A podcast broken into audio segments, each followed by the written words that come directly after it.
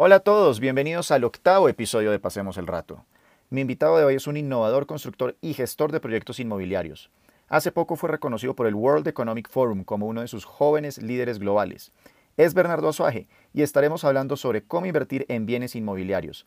Así que después de esta hora sabrán mucho mejor qué hacer con sus propiedades y o con los proyectos que tienen en la mira. Si quieren entrar en materia rápidamente, pueden adelantar al minuto 5, aunque no se los recomiendo porque no van a querer perderse nada del capítulo de hoy. Ya nos vemos. No saber de lo que la gente está hablando es incómodo, pero mucho peor es querer participar y no estar al día. Esto es, pasemos el rato, un espacio en el que hablo sobre distintos temas para que te enteres de todo y nunca te quedes fuera de la conversación.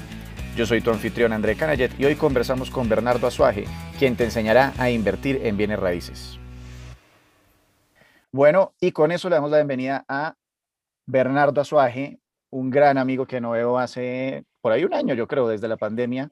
Nos habíamos visto poquito antes de que empezara todo esto. ¿Cómo va todo, Bernie? Andy, mi brother, ¿cómo estás? Eh, muchas gracias por el espacio hoy, qué bueno verte. Y sí, no nos vemos desde antes de la, de la pandemia, un añito ya largo. Impresionante cómo vuela el tiempo. Bienvenido a Pasemos el Rato. Te decidí invitar porque hace, no sé, unos ocho días, algo así por el estilo, tuve acá a Julio Cañas, un compatriota tuyo. Eh, él es asesor de finanzas personales y tocamos el tema de inversión en finca raíz y la gente quedó como, bueno, quiero saber más del tema y pues obviamente pensé en ti. Entonces, porfa, preséntate y cuéntale a las personas por qué eres tú acá la autoridad para hablar de inversión en finca raíz. Buenísimo, Andy, súper chévere. Bueno, antes que nada, de verdad que te agradezco muchísimo por la invitación. Eh, como tú bien sabes, y bueno, para la gente que no me conoce, eh, mi nombre es Bernardo Azuaje. Yo tengo aquí en Colombia ya nueve años. Me, me, vine para Colombia en el 2012, precisamente a incursionar en el espacio de real estate, el espacio inmobiliario. Eh, yo venía del mundo de finanzas, estudié finanzas en Estados Unidos en la Universidad de Carolina del Norte y después estuve varios años trabajando en banca de inversión en Nueva York con Morgan Stanley. Eh, y más o menos en el 2012 tomé la decisión de que quería tener un cambio importante en mi vida. El, el tema inmobiliario siempre me había llamado la atención muchísimo y decidí probar no solamente una industria nueva, sino un mercado nuevo. Me mudé para Colombia Aquí tuve la oportunidad de trabajar con una empresa llamada Terranum, eh, que es una plataforma inmobiliaria. Eh, uno de los socios principales son la familia Santo Domingo.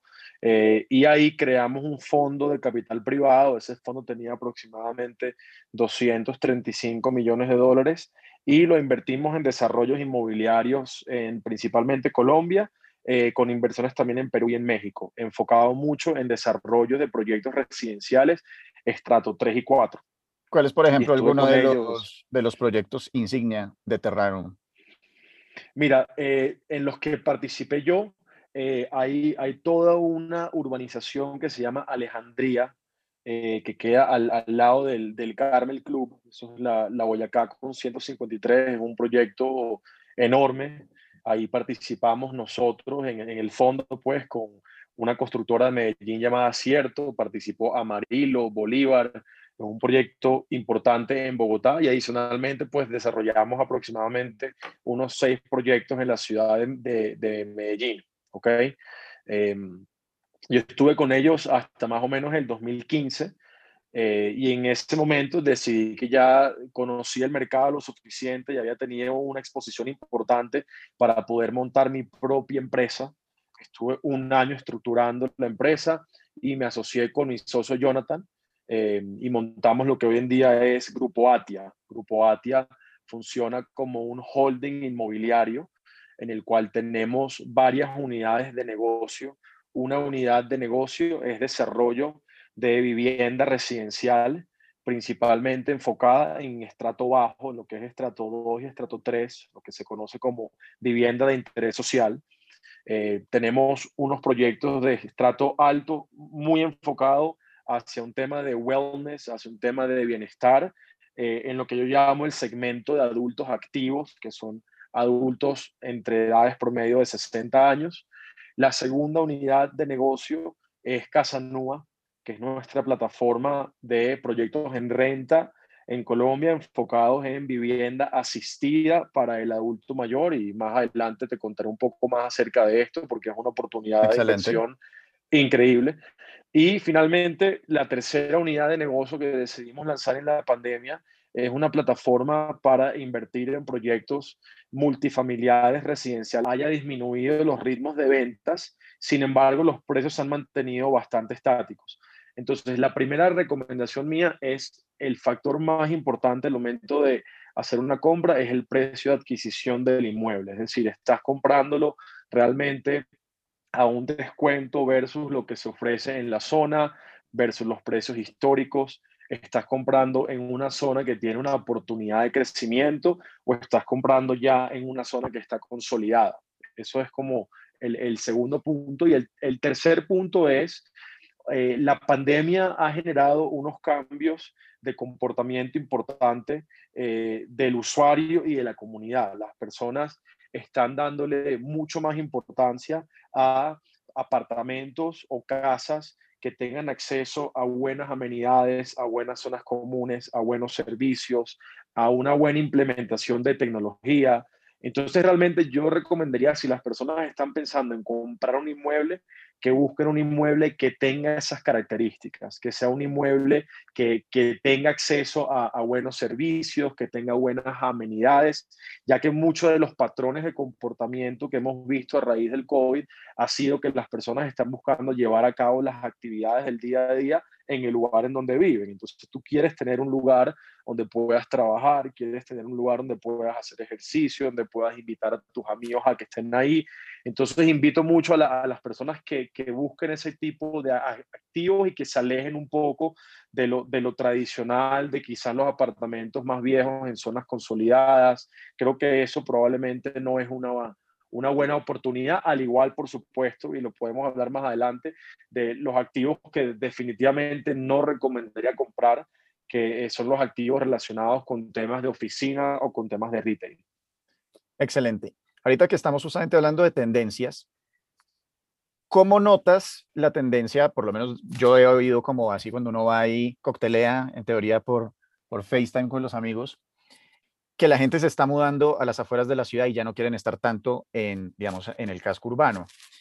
Eh, ¿Qué sugerencias hay para las personas, por ejemplo, que compraron sus apartamentos o sus propiedades acá dentro de una ciudad como es Bogotá, eh, pensando que se iban a valorizar y de pronto ahora todo el mundo, en teoría, se está yendo a las afueras, eh, sí, a Chía o Cota, etcétera? Ok, eso es una pregunta excelente y uno de los temas de conversación que he tenido mucho con mis socios y, dentro de los proyectos nuevos que estamos viendo. Y es que uno tiene que entender de que hay unos cambios que se generaron a raíz de la pandemia, que son cambios que están aquí para quedarse. Eh, hay unos cambios que están aquí para quedarse por un tiempo y hay algunos cambios que son netamente a corto plazo. ¿ok? este, este tema de la, de, la, de la parte, de lo que llaman en inglés el suburbanization o la suburbanización, eh, que es decir, irse a, a, las zonas externas, por ejemplo, lo que sería la calera, si estás en Bogotá, la calera Chía, la Sabana, eh, si estás en Medellín, Llano Grande, Río Negro, definitivamente, definitivamente a causa de la pandemia es una tendencia que va a seguir creciendo, yo diría, en el corto y mediano plazo. La gente va a buscar estar en espacios más amplios. La tecnología y lo que es el home office está permitiendo que la gente pueda vivir más lejos de sus trabajos y puedan estar en espacios verdes, en espacios con acceso a buenas zonas comunes. Inclusive en el caso de Bogotá, mucha gente va a estar más cerca de los colegios, ¿no? Entonces yo sí creo que eso es una tendencia a corto y mediano plazo que está para quedarse. Sin embargo, sin embargo, yo sí creo que eso eventualmente se va a nivelar porque nosotros como comunidad y como sociedad siempre buscamos estar en las ciudades. O sea, desde los años 40, los años 30 hasta hoy en día, eh, la, la tendencia siempre ha sido a estar centralizado. ¿Por qué? Porque eso es ahorro en tiempo, eso es acceso a servicios, eso es acceso a tus amigos, a tu familia, y eso es algo de la naturaleza del ser humano que siempre va a estar ahí. también hay un tema, la, la, sabana, las zonas exteriores a las, a las ciudades realmente necesitan desarrollar su infraestructura y sus servicios de manera rápida y eficiente para que pueda sostener realmente una migración masiva hacia esas zonas. Y lastimosamente, pues en Colombia yo creo que eso no se va a dar tan rápido o a la velocidad de que la gente quiere irse. Entonces, sí, yo creo que hay una oportunidad a mediano plazo para comprar propiedades eh, por inversión o por uso propio, pero yo no doy por sentado ni, ni creo que, que lo que la gente dice que es la muerte de las ciudades en, en lo absoluto. No. Yo estoy totalmente de acuerdo contigo en que las ciudades pues no, no morirán. Eh, aparte porque es un tema de oferta y demanda. De alguna manera, si bien yo me dormí del tren de irme para las afueras de mi ciudad, eh, poniéndolo teóricamente, pues a fin de cuentas yo pronto puedo conseguir una mejor propiedad a la que yo estaba acostumbrado acá y me puedo pasar un edificio mucho más chévere con todos los amenities de los que tú hablas. Y ese, por ejemplo, es el caso, comillas, mío, ¿no? no yo no lo hice por la pandemia, yo simplemente me mudé a un edificio en el que yo lo primero que fui, mire, fue, ¿tiene un buen gimnasio o es un cuarto de máquinas de hacer ejercicio, ¿no? Y entonces tenía piscina y tenía su cosa. Entonces, yo noto totalmente los beneficios de estar en un sitio como este, de pronto estar en un edificio un poco más viejo, en el cual a duras penas tenía un parqueadero en el que cabe mi carro, un ascensor viejo y poco más que eso, ¿no? Entonces la pregunta, ahora poniéndonos en la perspectiva de, digamos, los eh, landlords, de los arrendadores, si tú eres el propietario de, un, de una o varias propiedades eh, urbanas, ¿vendes o aguantas?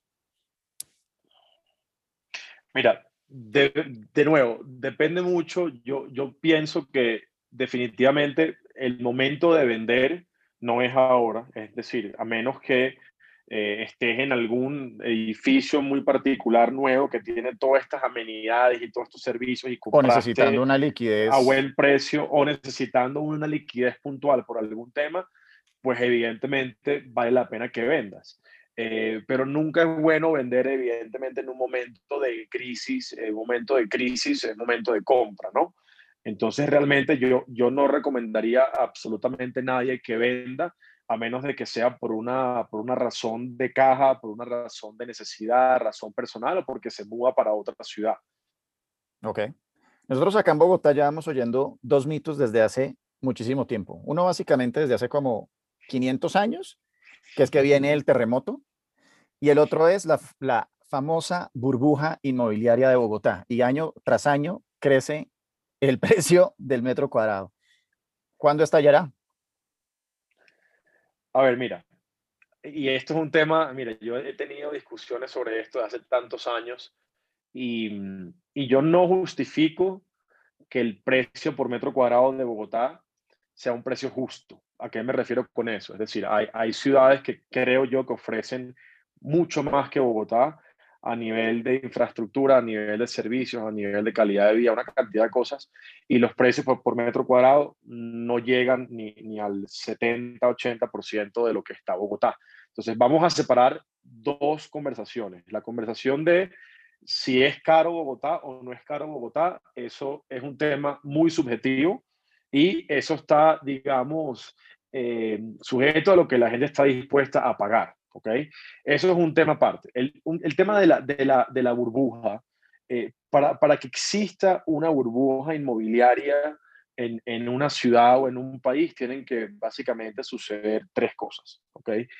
Lo primero es que tienen que haber incrementos constantes en precios durante un ciclo de 5 a 10 años que esos precios estén muy por encima de la inflación o de los ajustes de salario mínimo. Si uno ve en los últimos 10 años en Bogotá, en Colombia realmente, eh, la, la, la acumulado, el acumulado de la inflación, de los salarios mínimos, está muy similar o incluso por encima de lo que han subido los precios de los activos inmobiliarios en Bogotá, especialmente los estratos altos. Sí, los estratos altos, de nuevo, puede que esté relativamente costoso, pero si uno compara con lo que estaba hace 7, 8 años, los precios han subido muy por debajo del acumulado de la inflación. Inclusive, viéndolo desde el punto de vista de una moneda como el dólar, los precios han disminuido porque la moneda colombiana se ha desvalorizado de una manera importantísima cuando en el 2012 el, el peso estaba en 1.750, 1.800 pesos y hoy está a 3.500, 3.600, estamos hablando de una desvalorización del 100%, cuando uno lo ve en, en, en, moneda, en, precio relativo en una moneda externa, más bien los precios se han devaluado impresionantemente.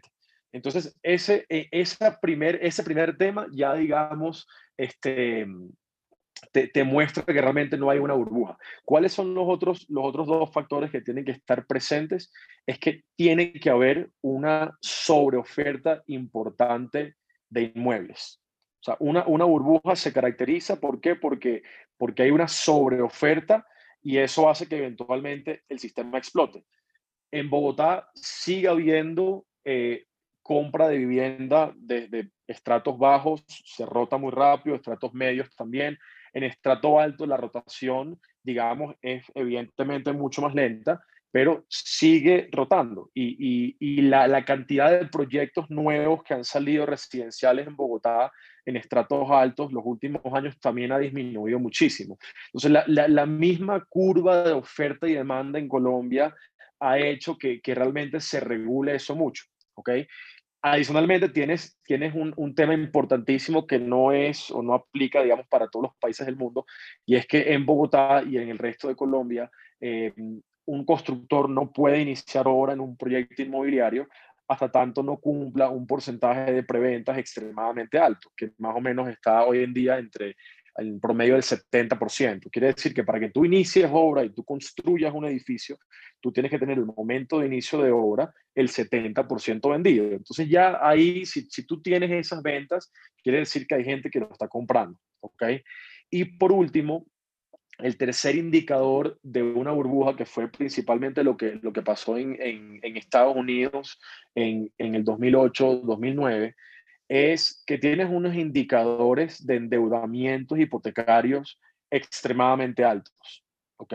O sea, tienes personas endeudándose en un 90, 95 o en Estados Unidos llegó a estar cerca de un 100% para la compra de un activo, ¿ok? Eh, los bancos básicamente le prestaban a Raimundo y todo el mundo la plata, personas que no tenían lo que llamaban ninja loans, no income, no jobs, ¿ok? Eh, en Colombia no es el caso. En Colombia realmente el, el, sistema bancario es un sistema bastante conservador. Eh, por lo general, el, eh, el, préstamo para una vivienda está entre el 50 hasta máximo el 80% en algunos casos. Entonces, realmente los indicadores de endeudamiento no están lo suficientemente altos para, para tampoco justificar que hay una burbuja. Entonces, conclusión, burbuja no hay, no hay indicadores de burbuja, no los ha habido tampoco en los últimos años, pero de nuevo, separo eso de la percepción que pueden tener las personas de que Bogotá es una ciudad extremadamente costosa eh, si la comparas con, con, Medellín o con otras ciudades del continente que probablemente quizás ofrecen otras cosas mejores. Sí, pero lo que pasa es que también Bogotá obedece a un sistema político eh, centralista. O sea, en Estados Unidos, que es federalista, hay 49 países. Sí, lo sé, son estados, pero básicamente son países. Cada uno tiene unas ciudades gigantes y otras intermedias que son, con, además de una potencia mundial, tiene una economía muchísimo más eh, bollante. Adicional, las principales universidades del país quedan aquí. Entonces siempre va a haber eh, un flujo interesante de personas jóvenes que se están mudando a Bogotá precisamente para realizar sus estudios. Entonces, justamente en Bogotá está pasando de todo. La economía colombiana quiere que además Bogotá crezca muchísimo más y ya si uno pues quiere ir a vivir a Medellín o a Cali o Barranquilla, donde sea, es más porque es una, ¿cómo decirlo? Como una decisión de vida, porque me gustó esa ciudad o porque hay algo muy particular que lo lleva a uno ahí. Entonces, pues creo que eso vale la pena. Y ya que estamos hablando de las demás ciudades, nos preguntan, ¿cuáles ciudades de Colombia recomendarías para invertir en finca raíz? Buena pregunta. Eh, nosotros pues hemos, hemos enfocado nuestros desarrollos inmobiliarios en, en, tres ciudades distintas a Bogotá, que son Cartagena, Barranquilla y Medellín. Cartagena le queremos mucho porque es una ciudad la ciudad principal a nivel de turismo en Colombia, es una ciudad que tiene un potencial enorme de crecimiento y no solo a nivel turístico, sino hay unos proyectos importantes de infraestructura en, en, Cartagena, como es el proyecto de Serena del Mar, donde están construyendo una clínica de muy alto nivel. La Universidad de los Andes acaba de abrir una, una sede allá y creemos que es una, es una ciudad que tiene el potencial, con buen orden, de atraer tanto a personas en otras ciudades de Colombia que se retiren allá como extranjeros. ¿Okay? Entonces es una ciudad que le vemos un potencial de crecimiento muy alto. Barranquilla, eh, la oficina principal nuestra está allá, tenemos proyectos allá. Eh, es una ciudad que le ha invertido muchísimo, muchísimo eh, en desarrollos de infraestructura, en servicios, y es una ciudad donde el ciudadano común barranquillero ha ido creando una conciencia muy importante, conciencia ciudadana de responsabilidad hacia su ciudad. Eh, es una ciudad que tiene un, un desarrollo en los últimos cinco o seis años impresionante y, creemos que va a ser una ciudad que va a seguir creciendo. Vemos que el metro cuadrado en Barranquilla eh, está relativamente barato todavía. Eh, y, creo que es una buena oportunidad para el que está pensando en invertir en una ciudad. Y finalmente, Medellín. Medellín es una, es una ciudad donde, donde le queremos mucho. Tenemos un proyecto allá eh, que ya existe, opera, es una residencia de adulto mayor. Medellín es una ciudad, para mí, el ejemplo a seguir, no solamente en Colombia, sino en Latinoamérica, de lo que es tener una, una buena ciudad organizada eh, para la ciudad contemplando zonas verdes, contemplando infraestructura de transporte, de servicios, eh, y todavía, o sea, en, promedio, especialmente lo que son estratos medios y estratos altos en Bogotá, eh, estamos hablando de que el diferencial de, del metro cuadrado puede estar en un 100%, 80-100%, cuando en Medellín, digamos, un edificio de muy alto nivel, eh, puede estar más o menos entre 6 a 7 millones. Eh, ese producto similar en Bogotá puede estar en 12 a 14 millones si es estrato alto. En estratos medios también la diferencia en precios monumental. Entonces también es una, es una ciudad que le, que le creemos mucho. Entonces yo te diría de Cartagena, Barranquilla y, Medellín. Excelente respuesta. Eh, ahora que tocaste el tema de Cartagena, esta es una duda que a, a mí me ha surgido. Yo tiendo a ser una persona bastante catastrofista y yo me he preguntado a partir del calentamiento global, ¿qué tan buena idea realmente es invertir en una ciudad como puede ser Cartagena o Miami? En Estados Unidos, pues muchas personas entiendo que se están yendo a vivir a la Florida. Pero estas dos ciudades, de lo que yo tengo entendido, son dos de las principales que están, digamos, ahí en primera fila para que el calentamiento global y, digamos que, eh, la subida del nivel del mar pueda de pronto dañar esas inversiones. El año pasado a mí estaba hablando con alguien para entrar en una casa en Cartagena y yo le, en, la, en la ciudad vieja. Y yo le pregunté, oiga, ¿y no han pensado que de pronto dentro de dos, cuatro, cinco años puedo tener literalmente dos, tres, cuatro metros más de agua metidas en la sala de mi casa que compré? ¿Qué tanto ustedes piensan en eso? ¿Cómo lo ves? No, mira, yo, yo soy uno de los, de los creyentes eh, más grandes de, cambio climático, inclusive en las construcciones nuestras, todas buscamos usar energías renovables, certificar los edificios. Eh, Cartagena, digamos, sí, hay, hay, algunas zonas en Cartagena que pueden tener algunos riesgos. Yo te diría que es más eh, las zonas de Boca Grande, de Castillo Grande, por eso nosotros ahí no hemos hecho nada y, y yo creo que es un riesgo latente que pueda pasar eso. Em, eventualmente, ya lo han hecho las ciudades, pues se requiere una inversión en infraestructura importante, pero hay maneras de mitigar esos riesgos. Además que estamos hablando de unas elevaciones potenciales que, que digamos no van a ser catastróficas hasta dentro de bastantes años, pero sí, las zonas, digamos, de, de Castillo, de Boca Grande, son zonas que pueden eventualmente tener un riesgo alto de eso. El centro de Cartagena no lo veo realmente como una zona de tanto riesgo, está más metida hacia, hacia, hacia la parte de adentro y, digamos, la, eh, al estar rodeado de la bahía, eso permite de nuevo que se puedan hacer ciertas inversiones de infraestructura donde, donde permite mitigar ese, ese riesgo un poco más. O sea, yo creo que realmente Cartagena, las bondades y el, potencial que tiene como, como ciudad es enorme.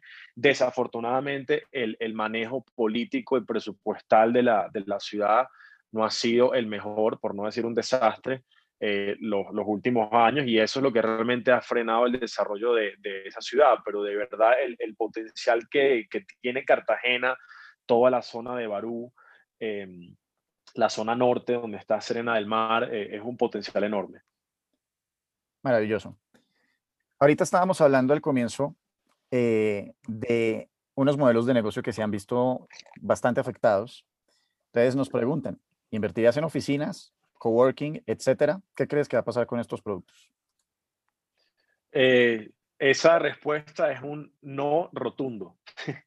este, ya mucho antes de la, de la pandemia en, en, Bogotá había una sobreoferta de oficinas enorme. Eh, en Bogotá el, el, el, inventario antes de la, de la pandemia eh, tenía que pasar sin construcciones de oficina nueva, tenía que, que pasar por lo menos unos 5 o 6 años para que se absorbiera el inventario existente en ese momento, ¿ok? Antes de la pandemia. Es decir, sin construir un edificio de oficinas nuevas, en Bogotá tenían que pasar 5 o 6 años para que se absorbiera el, inventario que existía en ese momento. Con la pandemia, por supuesto, el problema se, volvió mucho mayor porque ya muchas empresas, evidentemente, decidieron eh, mandar para sus casas a muchas personas o por lo menos modificar eh, la, la, manera en que las personas trabajan. Eh, Rappi, por ejemplo, es el ejemplo perfecto. Tenían dos edificios aquí cerca de donde estoy yo y uno lo entregaron por completo y el otro lo dejaron en una especie de, de coworking eh, flexible, ¿no? Em, WeWork, eh, otro que tenía miles o cientos de miles de, metros cuadrados, digamos, en, Colombia también eh, está muy mal. Eh, y hay muchos jugadores institucionales que son dueños de los activos. ¿Qué quiero decir con esto?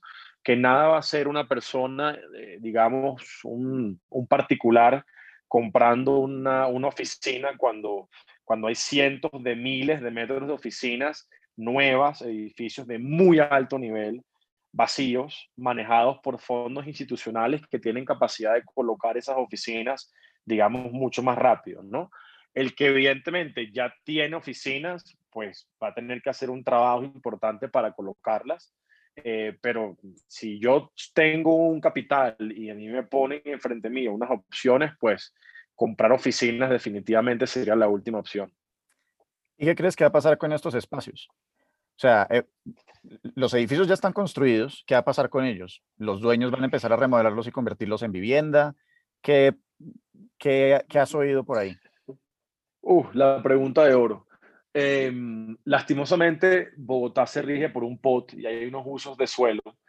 Eh, entonces, eh, realmente, para que eso suceda y, podamos darle unos usos flexibles a esos espacios, necesitamos que, el, el, POT y, la normatividad de uso de suelo se, se modifique, tenga más flexibilidad y que permita que, que esos espacios ya construidos se puedan modificar y darles otros usos. Yo creo que sacar apartamentos pequeños, eh, edificios de uso mixto, pensar en, espacios donde, donde la gente pueda ir no solo a trabajar, sino a hacer ejercicio, a, llevar a cabo distintos tipos de actividades es importante, pero creo que el, el, el, inicio de, eso, de esas modificaciones, esos cambios, lastimosamente tiene que venir desde, desde la parte normativa y pues en, en, Bogotá desafortunadamente son, son bien lentos reaccionando con, con, esos temas. Pero sí, van a pasar muchos años donde van a haber muchas oficinas vacías. Entonces, ahora que estamos hablando de un tema muy interesante que es remodelar. Construir o comprar y remodelar. Construir o comprar y remodelar. Eh, bueno, yo, yo, creo que esto se, se, refiere más a lotes, ¿no? Porque al final del, del día, pues, para, para Sí, o yo creo que también la otra es tipo una persona que ve una casa o un apartamento, ¿verdad? Y entonces es, me compro un apartamento muy nuevo en vista de que se vaya a valorizar porque es un apartamento chévere y tiene los amenities y toda la vaina, o comprar uno de los apartamentos más viejos que decíamos y yo voy y lo rediseño, lo pongo básicamente del putas y vuelvo y lo vendo. Ok. Eh, bueno, mira, para el que está comprando un producto terminado nuevo, la clave es pues comprar un precio que tenga sentido lógico eh, y tratar de endeudarse lo más posible para que las condiciones de esa compra sean aptas, ¿ok? Si la otra opción es comprar un activo y remodelarlo, pues lo principal es asegurarte de que estás comprando el activo usado o, viejo a un precio extremadamente bueno. ¿Por qué? Porque la gente siempre subestima el costo de remodelar, siempre. Eh, ponen un presupuesto y en promedio se van a doblar la cantidad de plata, se van a gastar mucho más, especialmente si no son expertos haciendo esto. Digamos, hay, hay eh, personas o grupos o empresas que se dedican a esto y lo hacen muy bien porque es una, es una ciencia. Si es una persona que nunca lo ha hecho antes, tiene que asesorarse extremadamente bien porque esos costos de remodelación no es solamente pinto una pared, quito un mueble, tumbo esta pared, a veces hay que cambiar tuberías, hay que cambiar una cantidad de cosas, cambiar pisos eh, y eh, puede terminar sucediendo que el, el, precio en el que lo compró más el valor de remodelación termina con un apartamento en un edificio viejo, un apartamento muy bonito, pero que nunca va a recuperar. O sea, puede que ni siquiera recupere todo lo que se gastó remodelando y comprando el, el apartamento. Entonces yo simplemente a las personas que están pensando hacer eso, yo sí le digo, paso número uno, asegúrense que estén comprando un precio extremadamente bajo, extremadamente bajo. Eh, y dos, asesórense muy bien con una empresa que los pueda guiar en todo el tema de elaborar un presupuesto detallado de, de, remodelación. Hayas mencionado varias veces el tema de comprar al precio justo. Muchas personas de las que están acá oyéndonos, estoy básicamente seguro que no tienen, digamos, la experiencia para saber valorizar o valorar una propiedad. Eh, cuéntanos de pronto un par de eh, estrategias o elementos con los cuales tú puedes llegar a decir, listo, esto está eh, bien, valor, bien valorado. Perfecto, mira, esto, esto es uno de los, de los temas más importantes porque muchas veces la, la gente se, se, enfoca mucho en la valoración o la, la valorización que puede tener un activo en base a la percepción de cuánto vale y cuánto puede valer mañana. Realmente los activos inmobiliarios en este sentido se comportan muy similar a otro tipo de inversiones, en el sentido de que, de que un activo inmobiliario debería valer relativo a lo que te puede generar a ti en caja. ¿Ok? Es decir, si yo consigo un inmueble y ese inmueble mm, me puede rentar a mí eh, un, un 6, 7, 8% al año en base a una renta, por decir algo, de un millón de pesos, entonces yo sé que ese activo tiene un valor de 80, 90 millones de pesos. Si yo ese mismo activo ya no me genera un millón de pesos potenciales en arriendo, sino que me va a generar únicamente 500 mil pesos, pues evidentemente yo ya no voy a pagar los mismos 80 o 90 millones de pesos por ese activo. Entonces, yo siempre desde el punto de vista de inversión, ojo, y esto es importante recalcar, es muy distinto comprar por inversión y comprar por uso propio. Si yo estoy evaluando eh, comprar por inversión, es muy importante entender cuál es la, generación de, de, caja mensual que me puede generar este activo cuál es la rentabilidad que me puede generar ese activo todos los años a mí. Si esa rentabilidad es un 3, 4 o 5%, no vale la pena hacerlo. Que es el caso hoy en día en Bogotá, por ejemplo, con los apartamentos de estrato alto, con los apartamentos grandes. Por inversión no es negocio comprarlo, porque ese mismo 4 o 5% eh, es mejor que lo metas en una fiducia, eh, que los metas en unos bonos súper seguros, o inclusive es hasta mejor que simplemente cojas los pesos y los cambies a dólares y los guardes en tu gaveta, o sea, literal. Este, entonces, si una inversión inmobiliaria no te está generando anualmente por encima del 7-8%, no vale la pena hacerlo. Y ahí es donde uno puede más o menos ubicar un precio. Entonces, si es una persona que no tiene acceso, digamos, a, a data de mercado, lo más fácil es averigua eh, cuáles son los arriendos de esas propiedades en esa zona o en ese edificio y en base a ese arriendo calcula cuál sería tu rentabilidad si tú lo compras al precio que lo están ofertando o cuál sería un precio lógico para tú comprarlo, para que esos arriendos, después de cubrir el predial, después de cubrir la administración, costos de mantenimiento, te siga dando una, una rentabilidad lógica. Excelente respuesta. Y la otra parte vendría siendo, ¿qué elementos tienes para distinguir un buen lote o casa, edificio para comenzar un proyecto? Entonces me imagino que esto viene de la perspectiva de una persona que quiere desarrollar un proyecto y quiere decir, ok, quiero tumbar esa casa o comprarla, eh, vi un eh, terreno baldío y será que está bueno. Es, es lo que me imagino que quieren saber. Sí, bueno, e, es, es, una muy buena pregunta porque depende mucho realmente del tipo de proyecto que estás buscando desarrollar. Eh, vamos, a, vamos a asumir que es un proyecto residencial. Eh, depende mucho del estrato socioeconómico, porque también si yo estoy pensando en eh, desarrollar un proyecto, digamos, de estrato medio-bajo, yo voy a estar enfocado en que en el caso de Bogotá, pues tenga acceso a transporte público, eh, tenga acceso cercano a centros comerciales, esté, digamos, en, en lugares que, que tengan un potencial de valorización, eh, entonces, realmente, eh, cuando estás enfocado en esos estratos, location, location, location es importantísimo, ¿ok? Ya si el enfoque es más desarrollar un proyecto de, de, un estrato un poco más alto, ya de por sí ya hay zonas que, que, pues no puedes entrar porque no son zonas que nadie jamás te compraría. Yo creo que ya una persona que va a desarrollar un proyecto de estrato alto ya más o menos sabe las zonas en las que puede entrar. Entonces ya los factores realmente en, en, en tomar en cuenta para desarrollar un proyecto de estrato alto tiene mucho más que ver con temas relacionados con la arquitectura, con el diseño, con el tipo de producto que estás ofreciendo, cómo te diferencias en un mercado que es bastante competido eh, y de qué manera puedes agregar valor eh, distinto a lo que existe hoy en día, especialmente post pandemia, ¿no? ¿Qué, qué servicios, qué amenities ofreces eh, distinto a lo, que, a lo que existe hoy en día? Maravilloso. Y para básicamente el combo acá de personas que quieren ser constructoras y entrar en el negocio, preguntan, ¿cuál es el margen esperado en un proyecto de construcción de vivienda, de vivienda residencial? Perfecto. Eh, el, el, el, margen depende mucho, uno, de, de, cuál es tu rol en el, en el proyecto. Si, si tú eres una, un, un, grupo profesional que, que hace, digamos, todas las funciones, es decir, si tú mismo vendes, si tú mismo gerencias, si tú mismo construyes, pues tu, tu, margen claramente va a ser más alto.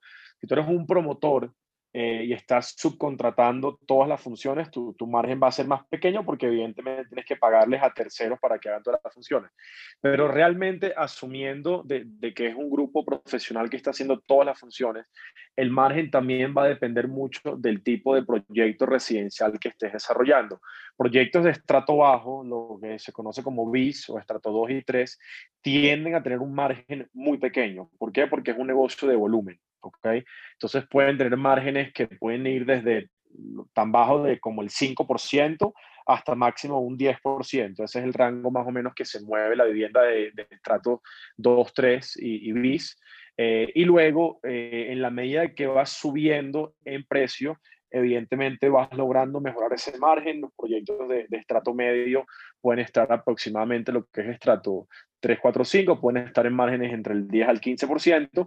Y ya proyectos de estrato 6 ya son proyectos que van a rotar y se van a vender más lento, eh, pero van a tener un margen mucho más alto porque ya el precio por metro cuadrado es, es proporcionalmente más, más alto. Entonces ahí puedes esperar tener márgenes.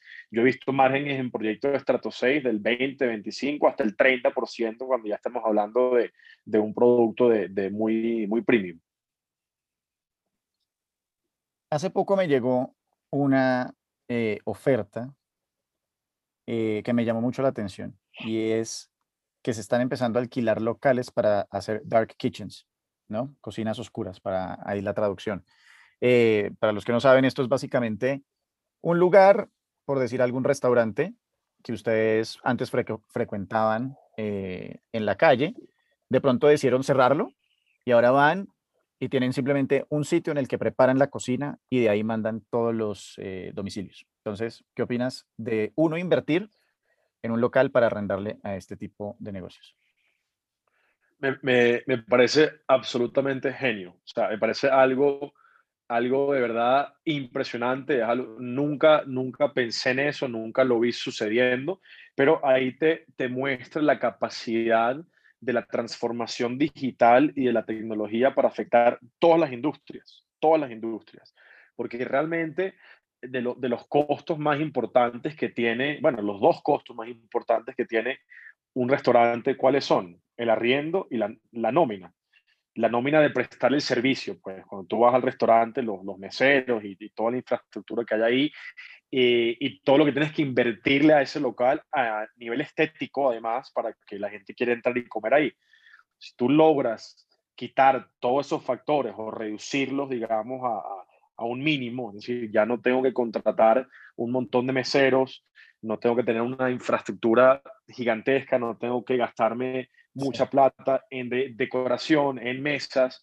50 em, millones de pesos trayéndome eh, la, la, lámpara de cristal, no sé qué, que va en la mitad, del budo gigante. Totalmente. Y adicionalmente, si eres un local o restaurante que está ubicado en, en una zona premium, pues estás pagando unos arriendos astronómicos si tú logras eliminar o reducir al mínimo esos factores y, mantener, quizás no un 100%, pero mantener un 60, 70, 80% de tu ritmo de ventas, es un modelo de negocio absolutamente genial. O sea, yo, yo te diría que si yo hubiese tenido la oportunidad de invertir o de hacer eso, lo, lo hubiese hecho ojos cerrados. Totalmente de acuerdo contigo. Ya que estamos hablando hay, un tema, hay, hay, hay, un tema que yo creo que es importantísimo que toquemos, em, que e, es, un tema que, que, está sucediendo, digamos, en todas partes del mundo, es un shift, es un cambio importantísimo, y es el, el tema de, de, arrendar versus comprar. Yo creo que eso, eso es un tema que, que es importantísimo, especialmente para la gente joven, ¿ok? Em, yo, yo, yo tengo un dicho que, que, que dice, vive donde arriendas. Arrienda, arrienda donde vives. Bueno, sí, volteado al español lógico. o sea, arrienda donde vives y vive de lo que arriendas. ¿Ok? ¿Qué quiero decir con eso? Hoy en día estamos en un mundo tan dinámico, tan movido, que para la gente joven es, es mucho mejor uno no enterrar un capital tan grande en un inmueble propio, ¿ok? Es mucho mejor que uno tenga esa flexibilidad de moverse de ciudades, de moverse de espacios según se, necesite y el arriendo eh, sea un gasto de, de, tu vida, es parte simplemente, al igual que tú te gastas en un carro, te gastas en ropa, te gastas en comida, el arriendo o, o donde yo vivo tiene que ser un gasto adicional dentro de mi presupuesto. Y más bien, ese capital que yo hubiese enterrado en comprar un activo inamovible, yo lo uso para invertir en activos que me generen renta. ¿Ok? ¿Por qué te menciono esto? Porque no siempre el comprar un activo va a ser una buena inversión si tú vas a vivir ahí. Puede que estés comprándolo porque te gustó el apartamento, te gustó la ubicación, pero eso no significa que estás comprando al precio correcto, que estás comprando donde debes comprar.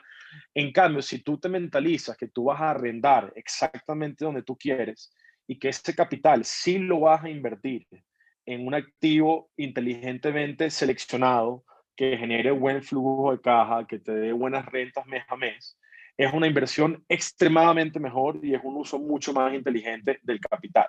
¿Ok? La tendencia de pasar de, de, vivir en espacios propios a arriendos es una, es una tendencia que pues tiene muchos años sucediendo en Europa, en Estados Unidos, en Asia y en Colombia está agarrando fuerza. En Colombia cada vez estamos viendo más conceptos de vivienda en arriendo, de co-living operados por, por una empresa específica que garantiza además que se presten buenos servicios. Este, yo únicamente siempre recomiendo a, las personas comprar cuando, cuando la compra ya es una compra mucho más emocional o cuando hay un trasfondo, digamos, en esa, en esa compra, sea porque ya seas una, una pareja digamos, muy establecida, que no te estás descapitalizando o no te estás gastando una parte importante de tu patrimonio en tu hogar. Eh, yo creo que esas son compras distintas, inclusive nosotros vendemos proyectos donde hay, un componente de venta, eh, o cuando es un producto de un estrato bajo donde tienes subsidios del gobierno y donde tienes acceso a una serie de beneficios que realmente vale la pena comprar en vez de arrendar. Pero para el grueso de la, de la población, lo que es estrato medio, lo que es estrato alto, especialmente gente, gente joven, yo no soy partidario ni recomiendo que las personas se descapitalicen o, inviertan todo su patrimonio en comprar un inmueble únicamente para vivir en él. Y, y, eso yo sé que va en contra mucho de lo que nos han enseñado nuestros abuelos, nuestros papás, de que tener tu vivienda es lo más importante. Eh, eso ha cambiado mucho, ha, cambiado muchísimo y, creo que en estos países, especialmente Colombia, que es un país tan volátil, que es un país donde, donde tienes una, una moneda que constantemente está, está sufriendo cambios, eh, enterrar un capital tan grande eh, en, un activo inamovible, em, difícil de liquidar, eh, probablemente no es la mejor decisión. Es que además, es, esta la dato con una de las preguntas que teníamos al comienzo, que fue em, la de, ¿será que me aguanto o vendo? ¿Verdad? Precisamente cuando aparece una crisis como esta del coronavirus y uno de pronto está corto de liquidez, y uno necesita ir y vender el apartamento que compró y enterró ese capital importante del que tú hablas, eh, puta, o sea, necesito ir y vender esto en un mes y como uno compró de pronto, ¿no? Eh, justo ese apartamento que tenía una cantidad de amenities y estaba muy bien en una zona, pues, muy, de un estrato muy alto y todo el tema, de pronto no le toca venderlo en descuento porque ya nadie va a estar ahí y le dicen, ¿sabe qué? Sus 1.400 millones de pesos se los compro en 1.000 Totalmente, totalmente. Y eso es el ejemplo perfecto que acabas de dar tú. Uno tiene que invertir en inmuebles que tengan rotacional, que generen flujo de caja y que uno pueda colocarlos rápidamente en el mercado.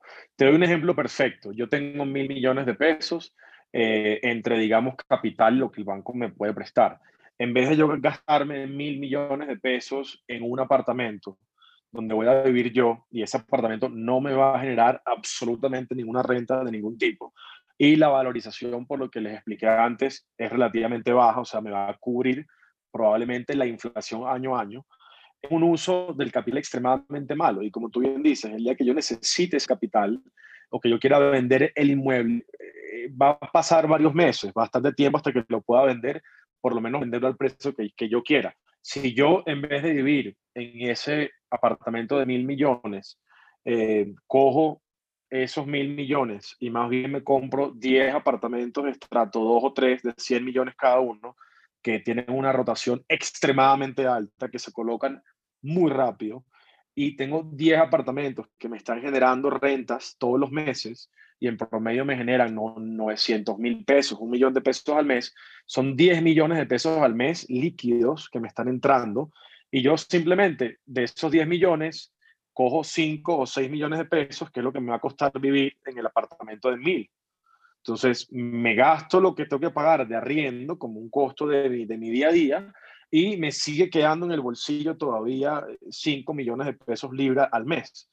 Ese es el tipo de mentalidad la cual la gente que realmente quiere incursionar en el tema inmobiliario tiene, tiene que ver y tiene que pensarlo de esa manera. El negocio no es invertir en activos estáticos eh, y tratar de, llevar la curva del mercado y, ojalá darle la vuelta en el momento correcto. La meta de, los negocios inmobiliarios exitosos a nivel mundial y de los fondos más grandes es meterme en activos a buen precio que me generen renta y que en el momento que tengo que venderlos roten fácilmente. Cuéntanos un poco, ¿qué productos ofrecen ustedes eh, en Grupo Atia y por qué son buenas inversiones? Perfecto, Andy. Mira, nosotros en este momento eh, tenemos, tenemos varios tipos de productos que ofrecemos a potenciales clientes. El, el primero es Vivienda Biz. Tenemos proyectos en, en, Barranquilla y en Soledad, que principalmente la gente que nos compra ahí son gente que está en esa zona y quiere o vivir ahí o los compra por inversión para rentarlos. Eh, tenemos un producto eh, que realmente es el producto favorito mío y especialmente a raíz de la pandemia que, que nos dio unos, unos, resultados muy positivos, es nuestros proyectos de vivienda asistida para el adulto mayor. ¿Estos proyectos en qué consisten? Son edificios residenciales 100% en renta, donde eh, tenemos un operador que presta servicios de alojamiento, alimentación, cuidados asistenciales, actividades para la población de adulto mayor asistido en Colombia. Son personas de 80, 85 años que ya no pueden vivir en sus casas solos, que requieren de asistencia permanente, son edificios diseñados con eh, estándares internacionales, eh, tienen unas zonas comunes espectaculares, tienen restaurante, cine, salón de juegos, barbería, peluquería. Es lo, lo que llamo un crucero en tierra para el adulto mayor, eh, somos los primeros en Colombia que estamos desarrollando proyectos de este tipo. Hay otros que han hecho casitas que llaman hogares geriátricos, pero esto es un producto de muy alto nivel. Eh, y nosotros los proyectos los financiamos con inversiones, con inversionistas particulares que pueden invertir eh, alrededor de 100 millones de pesos en adelante para el desarrollo del inmueble, los, los, inversionistas son dueños en parte de ese edificio y el edificio genera rentas de estas personas que viven ahí, que pagan mes a mes por, por vivir ahí, por los servicios. Eh, hay unos costos de operación de, del, del edificio y los excedentes se reparten a los inversionistas con unas rentabilidades bastante buenas y pues muy superiores a lo que a lo que tendrían los inversionistas si, si van y compran apartamentos por su cuenta y los, y los rentan. ¿ok? Además de esto, como esto tiene un componente importante de salud, eh, es muy acíclico, es decir, no dependemos realmente eh, ni de las tasas del Banco Central de la República, no dependemos de, de inventario de venta residencial. Esto es un, un, producto tan, tan, tan específico y con una demanda tan alta en este momento de que realmente eh, lo, los edificios se llenan relativamente rápido y las rentabilidades son, son muy buenas. Te doy un ejemplo. Fuimos de los pocos, de los pocos activos inmobiliarios en Colombia que nos fue mejor durante la pandemia. ¿Ok? Nosotros básicamente duplicamos la ocupación de nuestros proyectos ante la pandemia. ¿Por qué? Porque es, una, es un servicio de primera necesidad. Independientemente de qué esté pasando, hay que cuidar a los adultos mayores, hay que atenderlos, necesitan cuidados, alimentación, vivienda y la salud siempre va a ser, digamos, la primera la primera necesidad en la pirámide para cualquier familia. Este producto estaba validado antes de lo que está pasando. Entonces, digamos que la, la, pandemia lo único que hizo fue exacerbar un poco más esa necesidad que ya existía. Y una pregunta, ¿qué tan fácil es, desde el punto Correcto. de vista de liquidez, eh, yo recuperar mi inversión? Yo puedo en cualquier momento llamarte y decir, oye, Bernie, eh, hasta aquí llegamos, muchas gracias por todo, pero me gustaría tener mi capital acá o tengo que esperar, no sé, 10 años eh, ahí. ¿Cómo es el éxito? Mira, eh, los, los inversionistas entran a participar vía eh, derechos fiduciarios, esto, esto a través de un fideicomiso, que es una, es una fiducia, alianza fiduciaria, es un ente completamente independiente a nosotros, que existe, digamos, para, para proteger los intereses de los inversionistas. Eh, el edificio está dentro de un fideicomiso y ese fideicomiso se parte en derechos fiduciarios y cada inversionista es dueño de los derechos fiduciarios equivalentes a la inversión que hizo. Eh, los fideicomitentes, como se le llama a los inversionistas, a los dueños de los derechos fiduciarios, una vez terminado el edificio, ellos pueden libremente comercializar sus derechos fiduciarios al precio que ellos quieran. Entonces, si tú dentro de un año o dos años decides que ya se valorizó el inmueble y ya te ha generado buena caja y tú crees que puedes venderlo bien, tú estás en tu libertad tranquilamente de salir y comercializar eso a, o a los accionistas que estén en el proyecto o a terceros también. Maravilloso. Y eso, y es, es un activo importante, ¿por qué? Porque lo que logramos nosotros con eso, como, como te mencioné antes, son las, las tres cosas importantes que debe tener cualquier inversión inmobiliaria. Uno, está respaldado por el activo real, que es el edificio que, que existe ahí, ¿ok? Dos, genera renta, que es importantísimo eso. Un activo inmobiliario que no genere renta no es una buena inversión jamás. Y tercero, la valorización que además tiene ese activo a largo plazo. Entonces, la combinación de esas tres cosas es lo que finalmente da para que sea una, una rentabilidad muy buena para los inversionistas respaldadas en un, en un activo real. Maravilloso.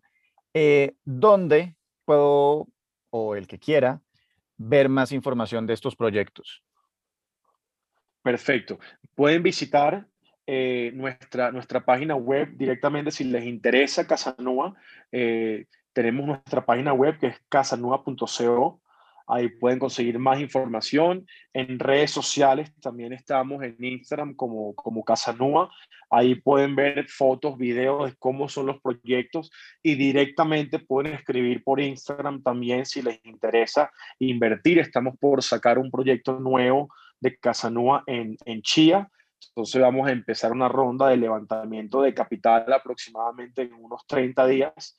Entonces los interesados nos contactan, coordinamos una reunión, les presentamos el proyecto y como les digo, son tickets de inversión, digamos que los, los colocamos con, una, con un límite inferior o bajo para precisamente permitirle a los inversionistas medianos que también puedan entrar. Son tickets de inversión de más o menos eh, a partir de 100 millones de pesos y son 100 millones de pesos que no se colocan en un día, sino que se colocan en el transcurso de dos años. Espectacular. Bernie, antes de que te vayas, yo siempre hago unas preguntas rápidas, aleatorias, algunas serán un poco más eh, relevantes que otras. Entonces, te hago las siguientes. Si hubiera una vacuna de coronavirus disponible hoy para ti, ¿te la pondrías? 100%. ¿Qué opinas de las personas que no quieren ponérsela porque vieron en algún lugar de Twitter que los van a manejar con eh, rayos 5G y quieren dominar sus mentes? A ver, te, lo, te volteo la pregunta. ¿Prefieres que te dominen con rayos X 5G o que tengas un riesgo alto de muerte? Es decir, cualquier, cualquier cosa va a ser mejor que un familiar se muera o que una persona le pase algo grave a raíz del COVID. Ojo, yo no creo que hay que nos van a hacer eso jamás en la vida. Creo que es una, una cosa absurda. Pero en el peor de los casos, que tengamos una reacción alérgica en la piel, que nos sintamos mal por par de días, ok, cualquiera de esos, de esos efectos secundarios va a ser mucho mejor a que tú no te vacunes, te dé COVID, te mueras, o te dé COVID y se lo contagies a tu, a tu mamá o a tu papá y Dios no quiera también se mueran ellos. Y a las personas que de pronto tengan dudas, les recomiendo que investiguen en Internet qué sucede, cómo es el tratamiento del coronavirus cuando uno se le pone pesado, porque eh, en verdad no pinta para nada bien eh, estar en una de esas cámaras. Debería existir la pizza hawaiana es el insulto más grande, primero a los italianos pobrecitos y a la, pizza en general. Definitivamente no. ¿Qué es lo que más extrañas de Venezuela? Las playas. Las playas, definitivamente, con todo el respeto a Colombia, que hay unas playas muy bonitas acá. Eh, Venezuela, definitivamente, hay un, hay un encanto que, tiene ese país en, en, sus playas, en los recursos naturales, en el turismo. Eh, creo que eso fue lo primero que me vino para la cabeza, sí, las, las playas. ¿Quién es alguien que admiras y por qué? Alguien que admiro y por qué. Eh, admiro mucho a Elon Musk. Em, es, una, es una de esas personas que, que viene una vez eh, cada siglo. Yo, yo creo como que lo decía Steve Jobs y lo, y lo dijo muy bien, tiene un párrafo espectacular muy largo que no me lo recuerdo exactamente en este momento, pero él habla de de, de, cómo la gente que está lo suficientemente loca es la gente que realmente logra cambiar el mundo, ¿no? Y yo creo que sí, lo pueden criticar por muchas razones, pero precisamente eh, ese tipo de persona es la que logra sembrar en todos nosotros la creatividad, el, el empuje para ser mejores personas todos los días, eh, y siempre pensar en, en, listo, él, él, es un businessman, es un empresario billonario, muy exitoso, pero el dinero no es lo que lo motiva a él. El dinero es una consecuencia de lo, de lo que él hace. Yo creo que cuando la, cuando la gente ve el dinero como una consecuencia de y no como una meta, porque el dinero jamás puede ser una, una meta, el dinero tiene que ser una consecuencia de, eh, es cuando la gente logra generar negocios y hacer cosas que tengan un impacto para la sociedad y uno siempre tiene que pensar en grande. Entonces yo lo admiro mucho a él porque las ideas que él tiene, por más locas y absurdas y por más que quizás de las 10 ideas que tenga, solamente saque una, esa idea que él saca está revolucionando el mundo. Y las otras nueve a pesar de que no saquen, él va a motivar a cientos de miles de personas a que también saquen sus ideas. Entonces yo creo que él es una, una persona que yo hoy en día admiro muchísimo. Y finalmente, ¿dónde estará Grupo Atia en un año? En un año, ok, eso, eso ya. o en cinco, no sé.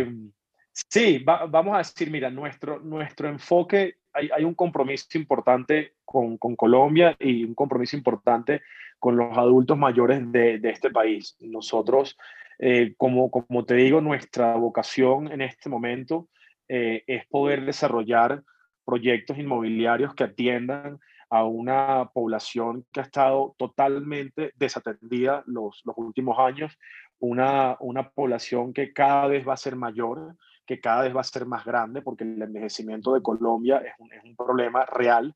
Eh, y estas son personas que, que, desafortunadamente como sociedad pensamos que cuando un adulto cumple 70, 75 años, eh, ya se convierte en un problema. Y, y, no podemos verlo así. Son personas con historias de vida, son personas que, que todavía eh, pueden ser extremadamente funcionales, pueden aprender y tienen el derecho, todos ellos, a envejecer con dignidad y tener calidad de vida en esos, en esos últimos años. Y para nosotros nuestra vocación y nuestra misión es poder darle esa calidad de vida a esas personas y poder desarrollar proyectos inmobiliarios alrededor de eso, ¿no? Y ese es nuestro enfoque, poder desarrollar en Colombia en una primera fase, los próximos, los dos, tres, cuatro años, por lo menos unos 8 a 10 proyectos que atenderá aproximadamente a mil adultos mayores en Bogotá y en Medellín. Eh, por supuesto, es un negocio muy bueno, eh, tanto para nosotros como para los inversionistas, pero de nuevo, más allá de, eso, nuestra vocación y nuestra meta es, es tener un impacto social y es lograr cambiar y mejorar la vida de todas estas personas. Fantástico, me encanta todo lo que ustedes hacen desde el producto que tienen y sobre todo eh, los valores y las causas con las que ustedes están conectando y, nada, profunda admiración que tengo por ustedes, Bernie. Qué, qué bueno que hayas estado acá en Pasemos el Rato conmigo. Espero que se repita y nos veamos pronto. Un gran abrazo. Así es, Andy, así es. Muchísimas gracias y de verdad te felicito por, por esto. Creo que es importantísimo que la gente tenga acceso a este tipo de contenido. Eh, así que de nuevo te doy las gracias por tenerme hoy aquí contigo. Y bueno, espero, espero verte pronto. Claro que sí. Un abrazo. Un abrazo, chao. Bueno, ese fue Bernardo Azuaje. Y como sé que les sirvió lo que hablamos hoy, les recomiendo también que escuchen el episodio 6 de Finanzas Personales que hicimos con Julio Cañas o el episodio 5 con Alex Kay.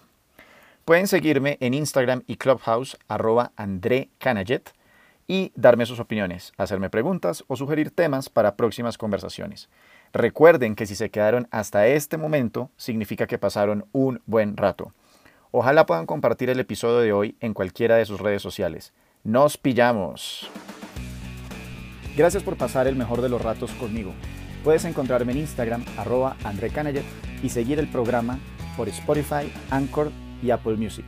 Nos vemos.